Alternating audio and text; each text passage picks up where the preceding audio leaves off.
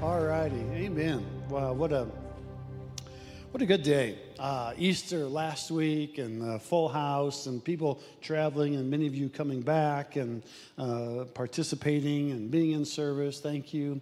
Uh, I have a, we're starting a uh, sermon series on the Holy Spirit based on the fact that when Jesus left this earth, he walked 40 days after he rose. My interpretation of Scripture is he did this. He, he arose and he took the first parade of people who were in Abraham's bosom up into uh, heaven. Uh, where he presented them to the Father, and then he came right back that same day. Uh, and the reason I say that is because he told Mary, Don't touch me, I'm not yet ascended to my uh, Father. But later that day, he tells the apostles that were in the room go ahead and stick your uh, hands in my uh, side, stick your hands in my hand. And so I believe theologically he went to heaven, presented those who rose from the grave because they now they, they weren't bound in Abraham's bosom. And then he walked on earth for 40 days. At the end of that 40 days, he tells the disciples, Hey, I'm going to go but I need, I need you to do this. I need you to go to Jerusalem and wait. I'm going to send the comforter. The comforter is going to be with you, the Holy Spirit, and then you'll know that I made it back to my Father uh, by the power of the Holy Spirit coming upon you. Now, uh, we're going to teach, I'm going to teach for the next two weeks on the Holy Spirit. I'm going to lay down some stuff, all right?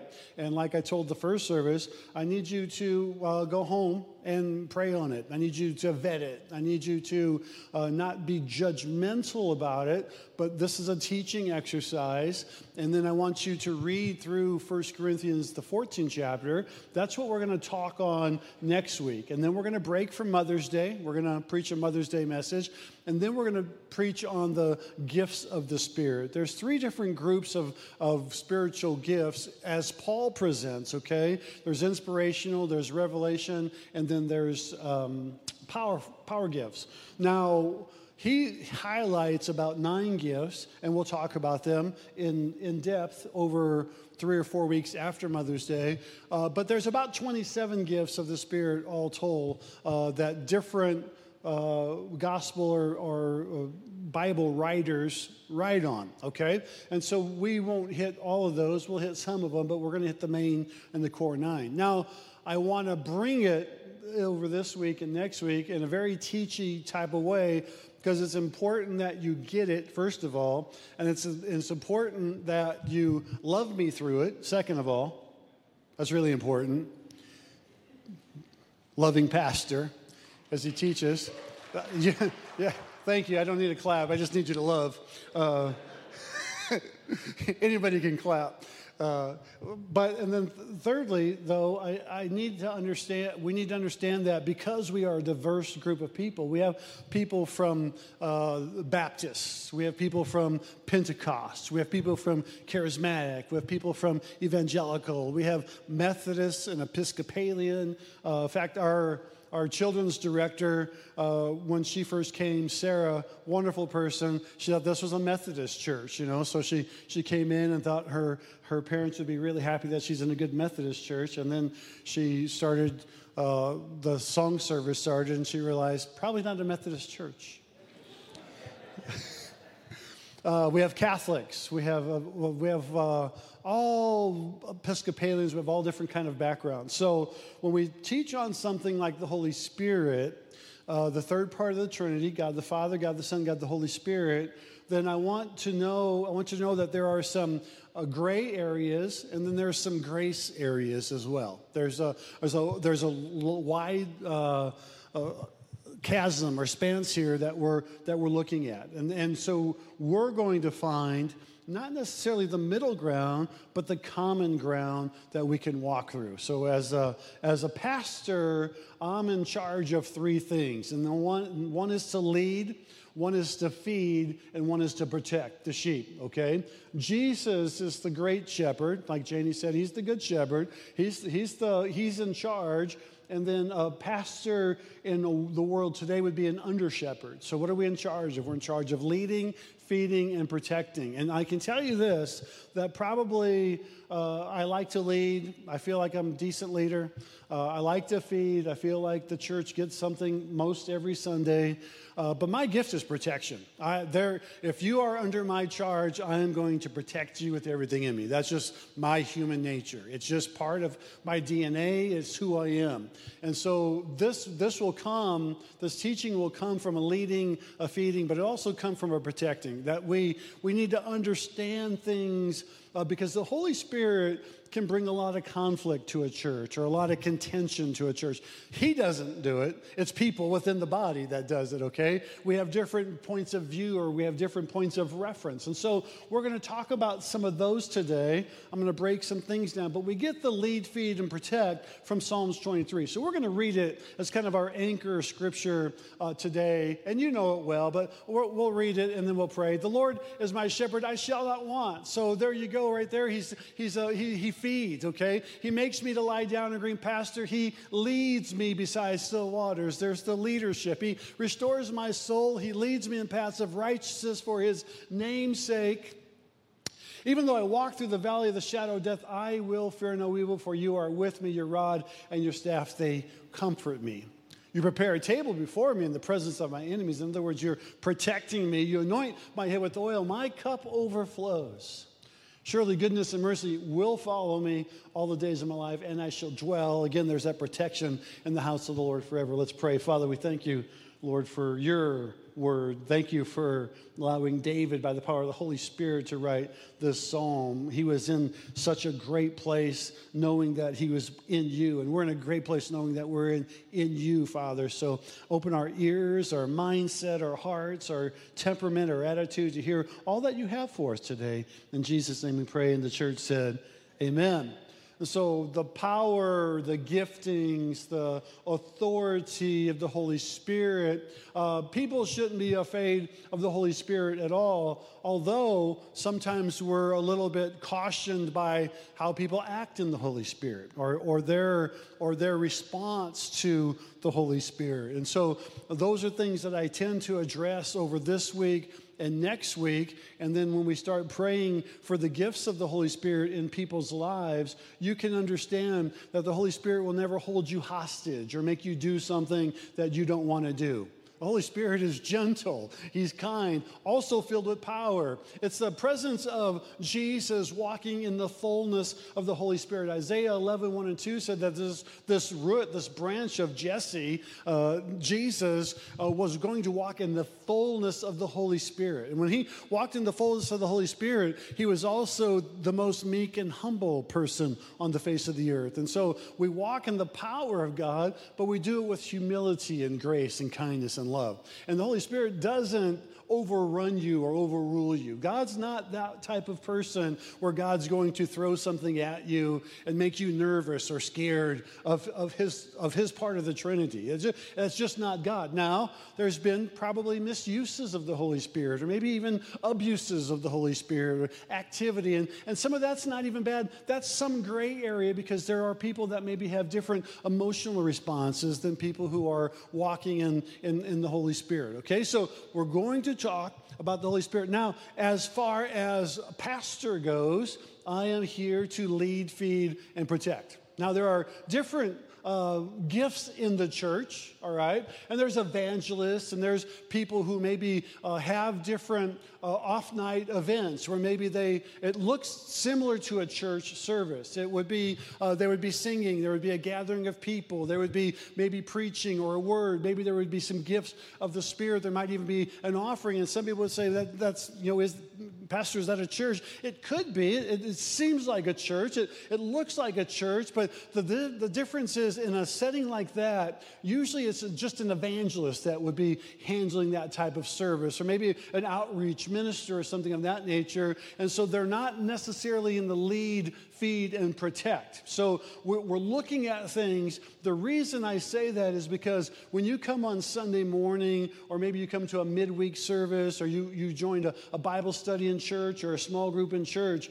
the point of that is so that we can grow people all right? Uh, uh, growing a church is great, but we would rather grow people. We want to mature the believer. We want the, the person to come in, and, and some of you have recently recommitted your life to the Lord, or maybe you're new, you know, your first time believers. You, you didn't know that there was any churches that would accept you just the way you are. We will. Grace Church was, and our, our caveat is this like us, like Janie and myself, like every leader in this church, we ask that you ask the Lord to transform you from the inside out because that's what our prayer is for us. Not, not even for you, it is for you, but we want God to continue to change and grow us from the inside out. Amen?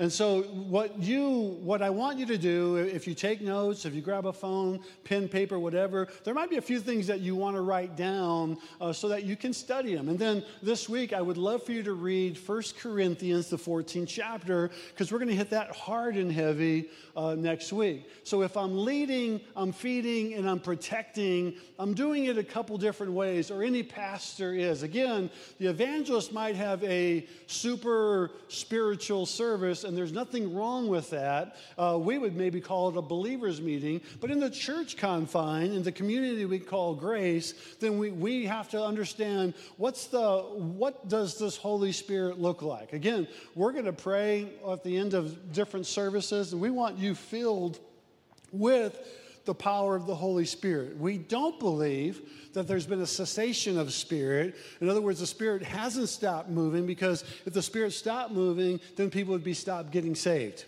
Wisdom would stop, knowledge would stop, all those things would stop. And so we know that the Holy Spirit moves, but we also know that some people in their transformation of Holy Spirit fullness may act a little different. That's more man than it is Holy Spirit. Okay? Uh, so again, we're going to walk through it. So a couple things we need to know. First one, and you might write this we're down. First of all, we're going to be concerned with doctrine. Okay, doctrine is what we would consider absolute truths. There's three different things we'll talk about today, and doctrine is core. Doctrine is critical. It's the absolute truth. So, what are some absolute truths? Because people will still argue absolute truth. Some people will say, well, God doesn't even exist. Well, that's not my absolute truth. My absolute truth is God exists. In fact, the question of God existing doesn't even exist in the Bible. It's just God is. All right? And he and he is good. God is very good because he sent his son to die for you and me. So the absolute truth is that God is and He is good and man fell. And because man fell, we're all unfortunately born into sin and we need a redeemer. God knew that was probably going to happen. He sent His Son Jesus Christ to die for us. So there's only one way to heaven, and that's through Jesus Christ.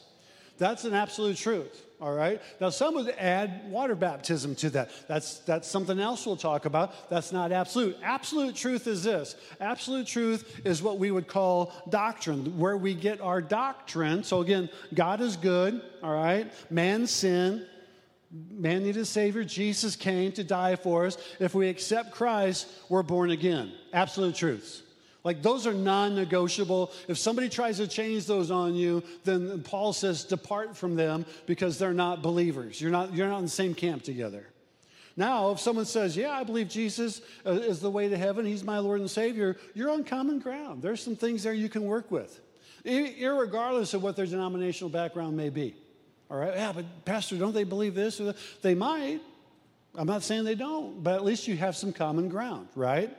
So, this is what we would call doctrinal truths or absolute truths, and we get them three ways. First of all, we get our absolute truth from Jesus. Whatever Jesus says, we're going to do it, right? Are you with me on that? That's a pretty good, like, that's a pretty good basis to start. Well, Jesus said it, it's red letter. I'm going to go ahead and go with it. Yeah. Number two would be the Bible, the Word of God. Now, when I was growing up in uh, my newfound relationship with Christ, uh, my, my, pastor would always say, What does the Word say? What, what, what's the Bible say? Let's, let's go to the Word of God, all right? And so we want what Jesus says, we want what the Word says, and then I would add this, because this is me, uh, I would say, What does the Creed say?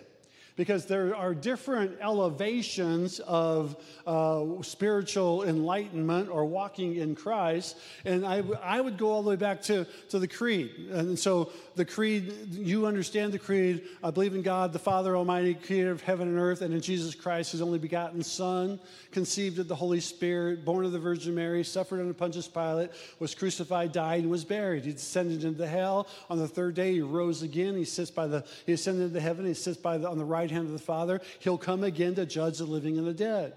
I believe in, uh, I believe in the, the Holy Spirit, one holy and apostolic church. I don't say Catholic because it's got a different connotation, but Catholic really means universal. And so you could say, I believe in one holy and universal church, but now universalism has a different concept. So I say one holy and apostolic church, the, the communion of saints, the forgiveness of sins, and the resurrection of the dead. Amen. So that's the creed. Now, why do I say that? Because the creed started with the apostles back in the first century church, and it was finished at the Council of Nicaea in 325 AD. And so the reason we understand the creed, and I'm a little partial to it, is not necessarily because of my Catholicism background, but because man starts to change things a little bit. And, and so if we're sound in our doctrine, right, then we have a basis, we have a foundation. What's, what do we look at as doctrine? Absolute truths. How do we get those? Through Jesus, through the Word, and then again, for reference, point of reference, the creed. Pastor, was creed man made? Yes, but in Acts, the second chapter, they broke bread going from house to house, and they listened to the teaching of the apostles. So we would say apostles, the doctrine or the doctrine of the apostles. So that's where we get that. Now, is that important? It's very important because uh, how we move through this thing on a week to week basis, and even how we move through it today, uh, we have to have good, sound doctrine. If your doctrine is messed up, then you're going to be messed up. Make sense?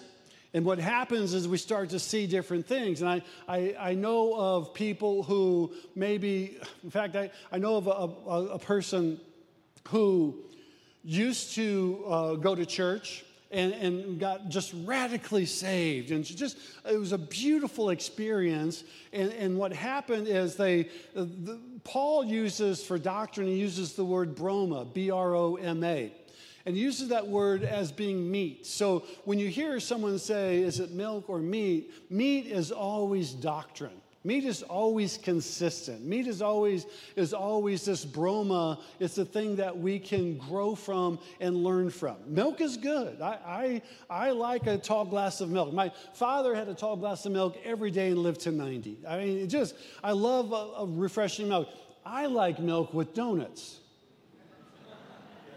I like those little donuts. Have you anybody familiar with the little donuts? They're like they're the greatest invention known to mankind. They're small, and you think I'll only have a couple, and then 12, 15 later, you realize, I mean, they're beautiful. They, they have white powder, and you break them in half and you dip them in the milk. It's amazing. Dear Jesus. It literally is like a Holy Spirit moment. Like I can have church. There's a reason we have donuts every Sunday. I can have church if I have one of those little donuts and the chocolate ones, like you break them and, and you have to break them because if you dip them, the coating just rejects the milk. But if you break them and you dip them in milk, it just sucks that milk up and you put it in your mouth and you just think you might have died and went to heaven.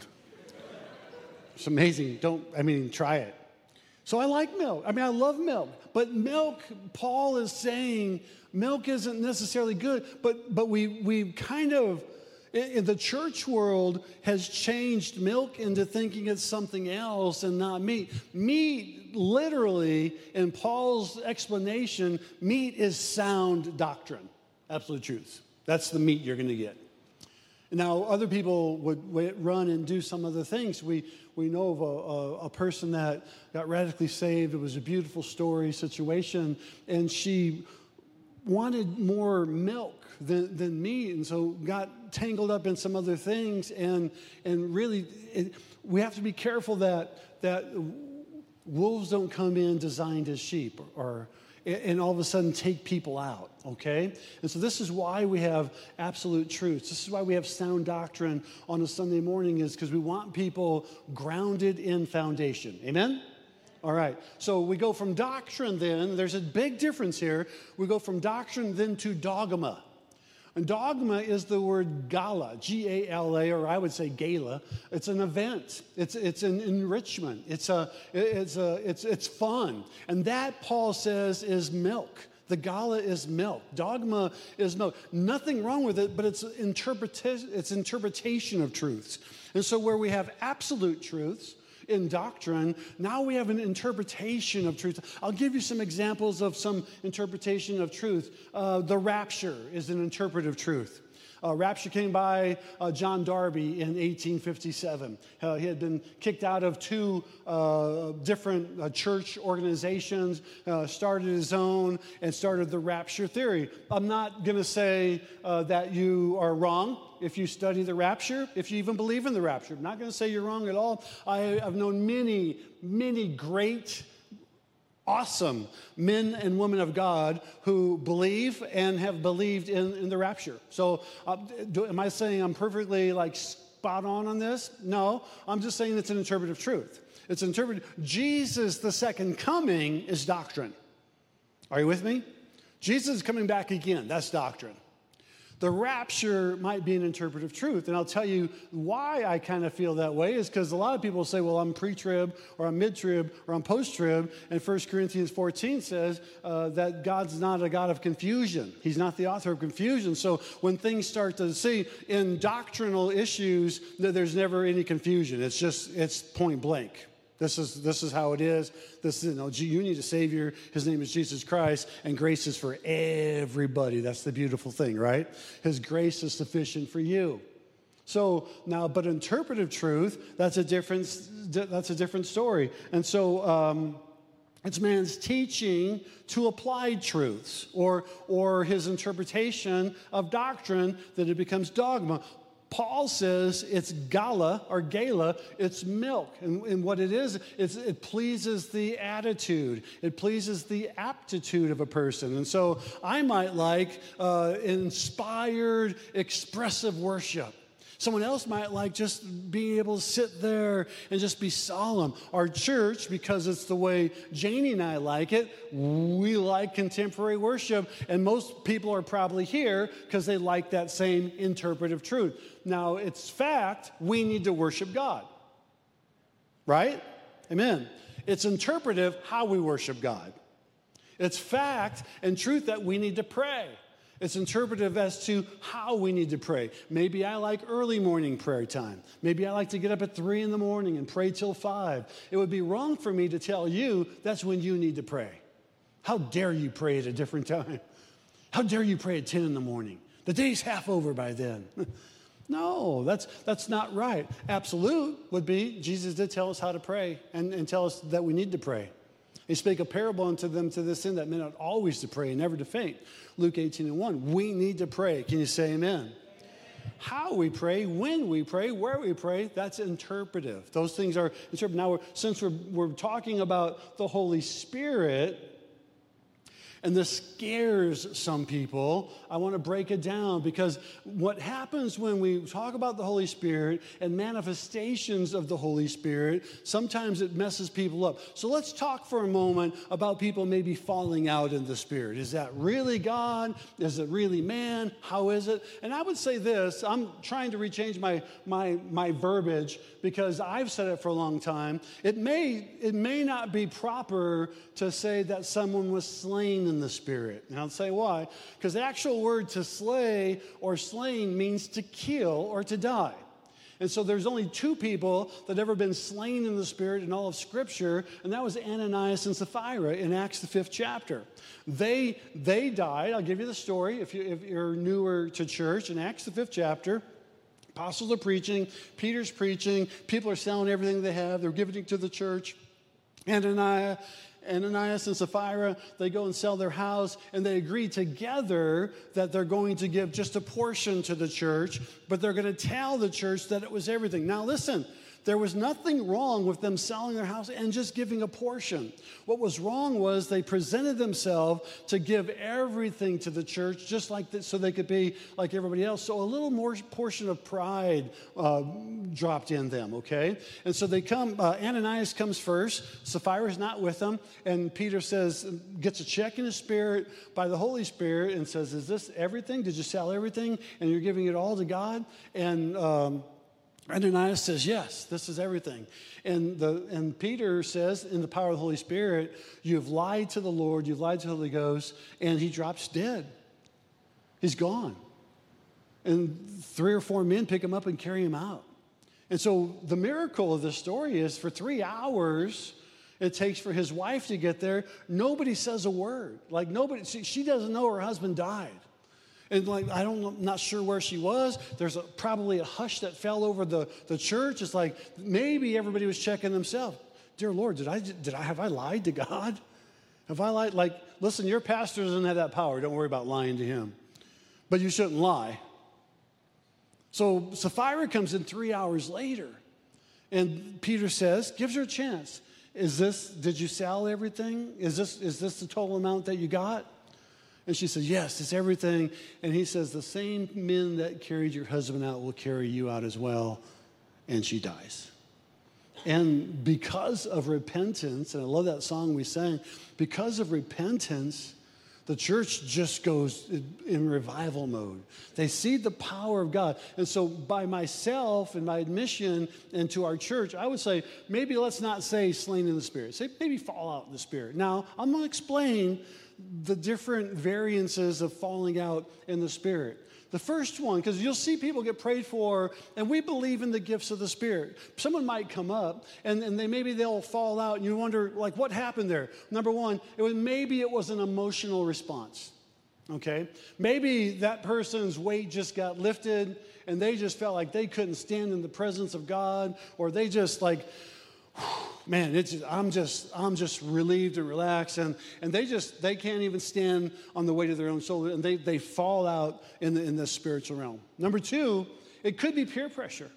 Uh, if you're in a service, uh, and Jenny and I have been in a lot of services, and we've seen a lot of things over the last 42 or 43 years. I mean, a lot of things. Honey, you should write a book. You could probably write a book on, on some of the things that you've seen.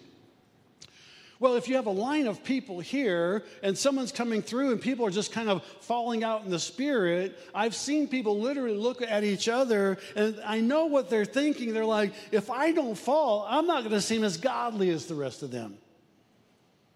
So it's almost a form of peer pressure. I'm just, I'm going to go ahead and fall if they're all falling. No, Pastor, are you blaspheming the Holy Spirit? I'm not. I'm, just, I'm being real with you for a moment. Can I be real today? People will fall out based on the fact that other people have fallen out and they don't want to seem as they don't want to seem less spiritual than somebody else. But what's happened is it brings confusion to the church. Am I supposed to fall out? Am I not supposed to fall out? Do I fall out? Listen, if, if God releases something in you and you end up falling in the Spirit, go ahead and fall in the Spirit. Chances are at Grace Church, we may not have a lot of catchers, though, for you.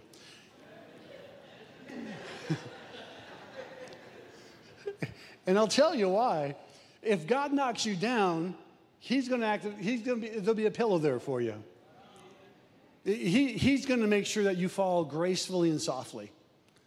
Uh, I did see a guy fall face first one time, and he said, just like, just like, a, just like a pillow, Pastor. It was just like pillow. Praise God. Because the guys were, that were going to catch you were behind you, and you went forward. but we, I don't, I'm not a proponent of catchers. And when I pray for people, and I know that they have a tendency to, to fall in the Spirit, I tell them, please don't fall for me. Fall, you know, if you're going to fall, fall for God, or just, I call it courtesy fall. Uh, but it can happen, all right? That, that's number two. Number three is there can be some spiritual manipulation that takes place. Uh, uh, evangelist or a pastor, preacher, teacher, whatever, uh, may whisper in a person's ear, now I'm going to pray for you, and you might, you might just fall out. Well, there's, there's a form there that, of, manipulation that starts to take place. Or it's going to be, it's going to be uh, uh, sometimes maybe the person praying gets really excited and they, and they kind of drive that person backwards a little bit, you know, to where they're, they're doing the limbo. uh, and, and they, don't, and they just fall because they, they're tired of fighting this guy's hand or this person's, this person's hand. it's, it's is true. And I'm, again, I'm not, I'm not, listen, the Holy Spirit is lovely. The Holy Spirit is gentle, but yet powerful at the same time. And there, there can be, and I've been in services where I've seen spiritual manipulation take place. I, I saw a guy preach four or five different times, once here, and every time he said the Holy Spirit told, told you know, I need 20 people, I need 30 people to come up and give me a $20 bill, cash. And people were running up there. And then the first time I thought, well, that's the Holy Spirit, praise God. Second time, I thought maybe it was His Spirit.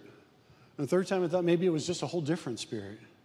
Because when I added up, this guy's doing it once or twice every week, and he was getting an extra thirty to fifty thousand dollars cash free at the end of every year.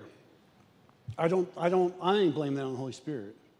If you need twenty bucks, come tell me, and I'll have uh, Gary Sherrill give you twenty dollars or Landon Barefoot.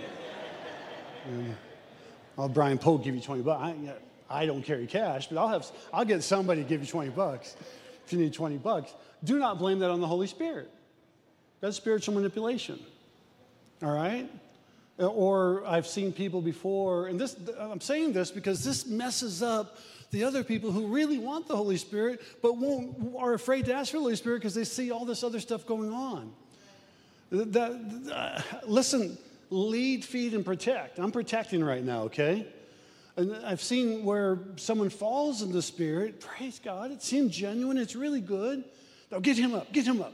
Let me pray for him again. Falls again. Get him up. Get him. Get him. Pray for him. That guy doesn't need to go down two or three times. That becomes a spiritual show. Okay?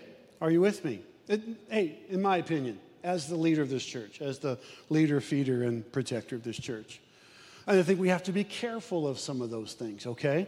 All right, so because I want you filled with the Holy Spirit, the baptism, I want you to get all of God that you can get. Then number four, so we, so let me go again. One, we have uh, maybe it's a emotional response. Nothing wrong with that. Number two, maybe it's peer pressure. Nothing wrong with it, but it's not really going to help you. Number three, could be spiritual manipulation. That's where I'm in protection mode. I'm going to watch out for you. And then number four, simply the presence of God.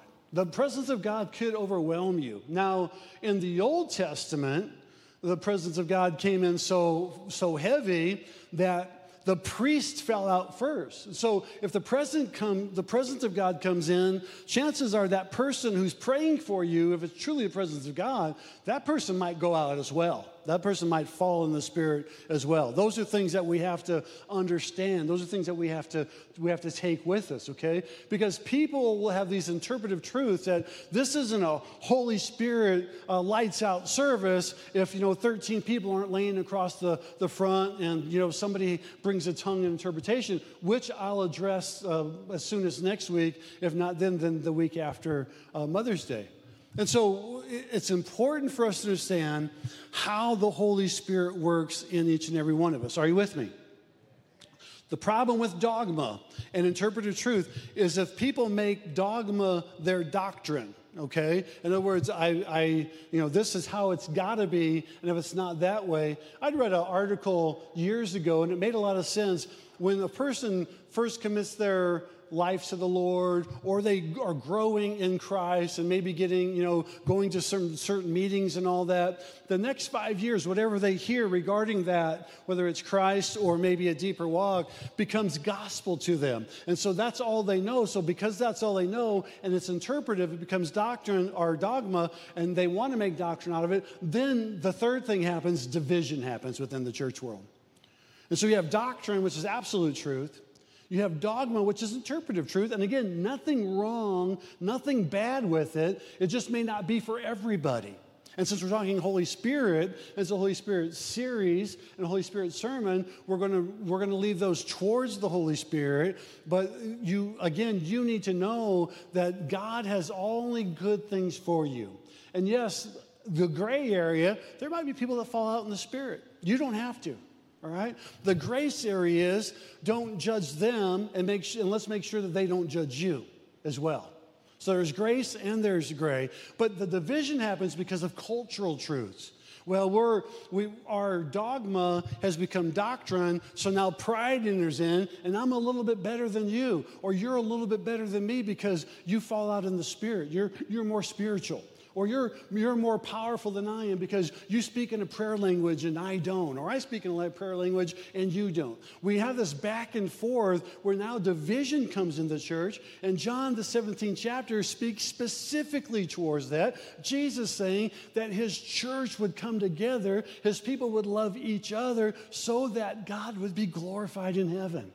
So, do you see where the enemy tries to raise up in there? The enemy tries to sneak it wherever he can, the enemy will try to come in.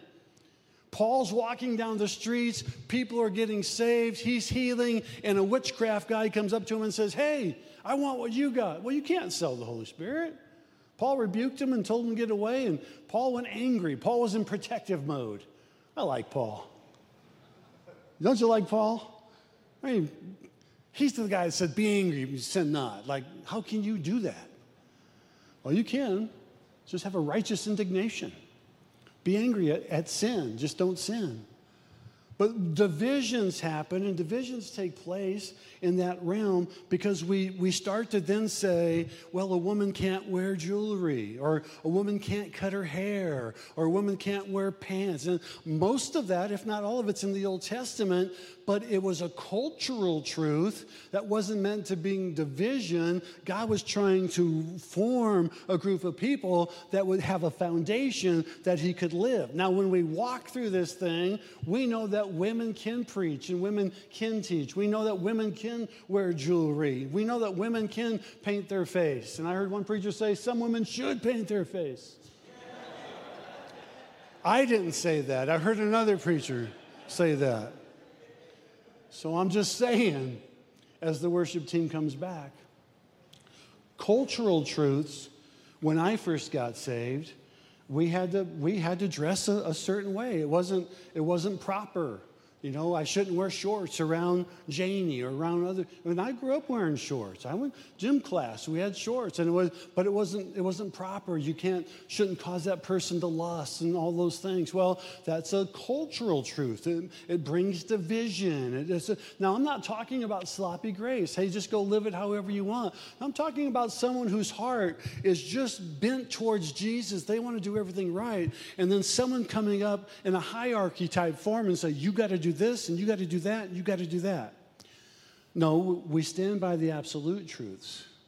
We live in an absolute truth world that's called doctrine.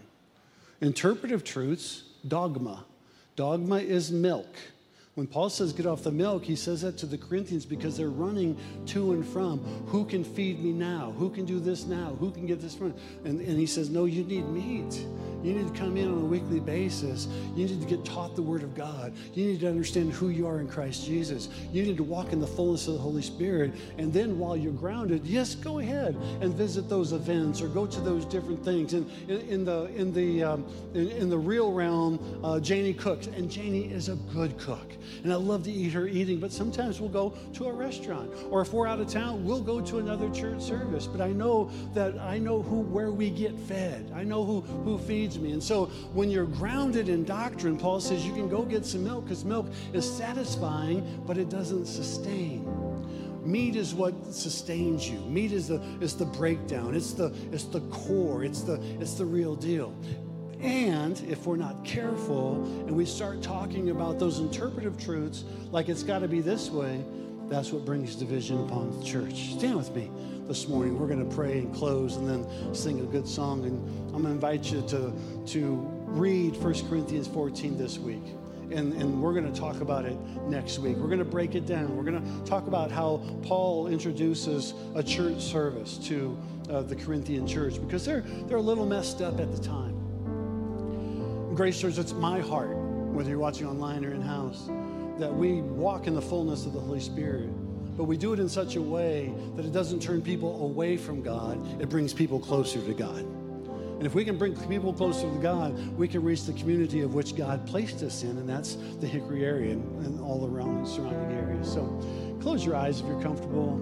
Bow your heads. I'm not going to ask for a show of hands or anything. I'm simply going to say, Father, would you bless our people? And Lord, as we as we learn about your Holy Spirit, as we learn about your doctrines, your dogmas, please there be no divisions among us. Whether we can we can walk together through both the gray areas and the grace areas or that we can go, or we can go far and wide in, in, in learning together the fullness of the power of the Trinity God the Father, God the Son, God the Holy Spirit. In Jesus' name we pray. Amen. Let's worship one more time. God bless you.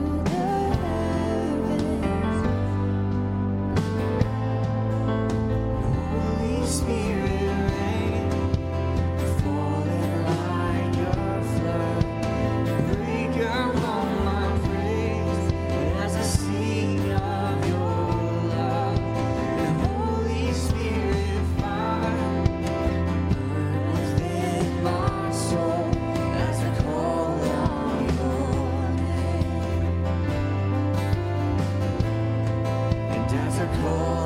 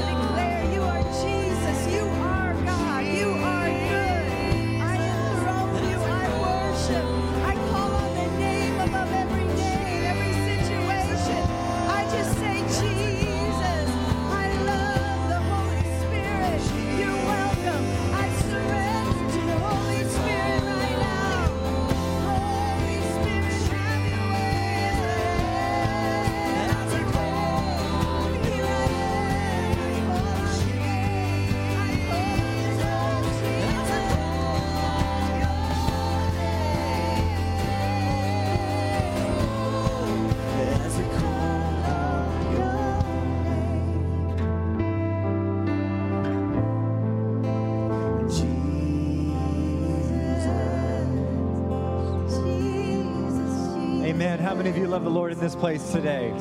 God is good, amen. Well, Ephesians chapter 4 says this that when we mature, then, verse 14, we will no longer be infants, tossed back and forth by the waves and blown here and there by every wind of teaching and by the cunning and craftiness of people in their deceitful scheming. So when we mature, then we're no longer like infants. Now, one thing I know about infants, I've had two of them, they love milk, right? Like, love milk. Try to give Judah some meat, and he wants his milk, and he will throw a tantrum, all right? But there comes a time when he can't just have milk anymore. He needs to start eating some meat, some solid food. And I think today that's sort of what's happening. You know, every person you talk to is not going to speak the truth of the Word of God to you.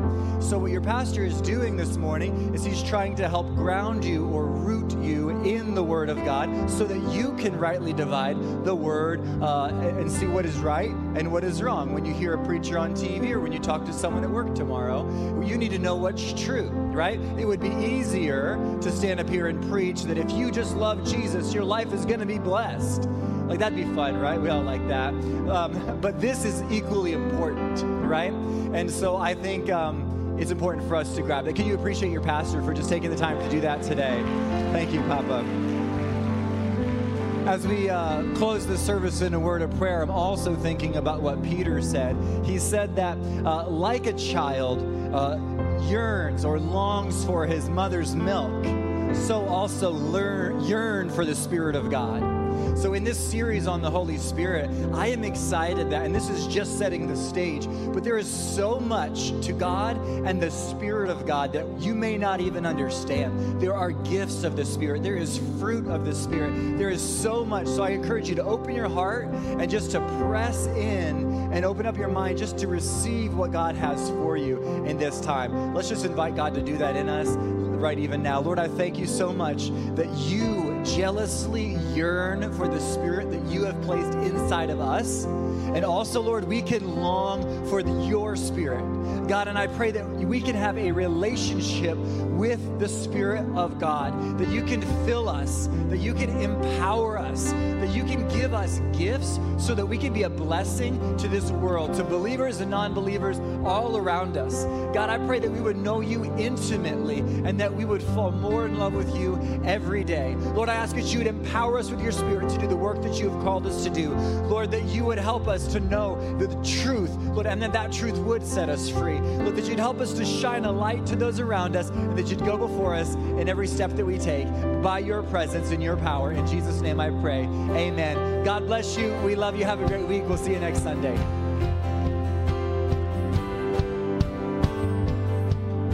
Thank you for joining us for today's service. If God is impacting your life through this ministry, join us in reaching others by investing today. You can give at www.gracechurch.tv/give or by downloading the app and select give. We can't wait to see you next week.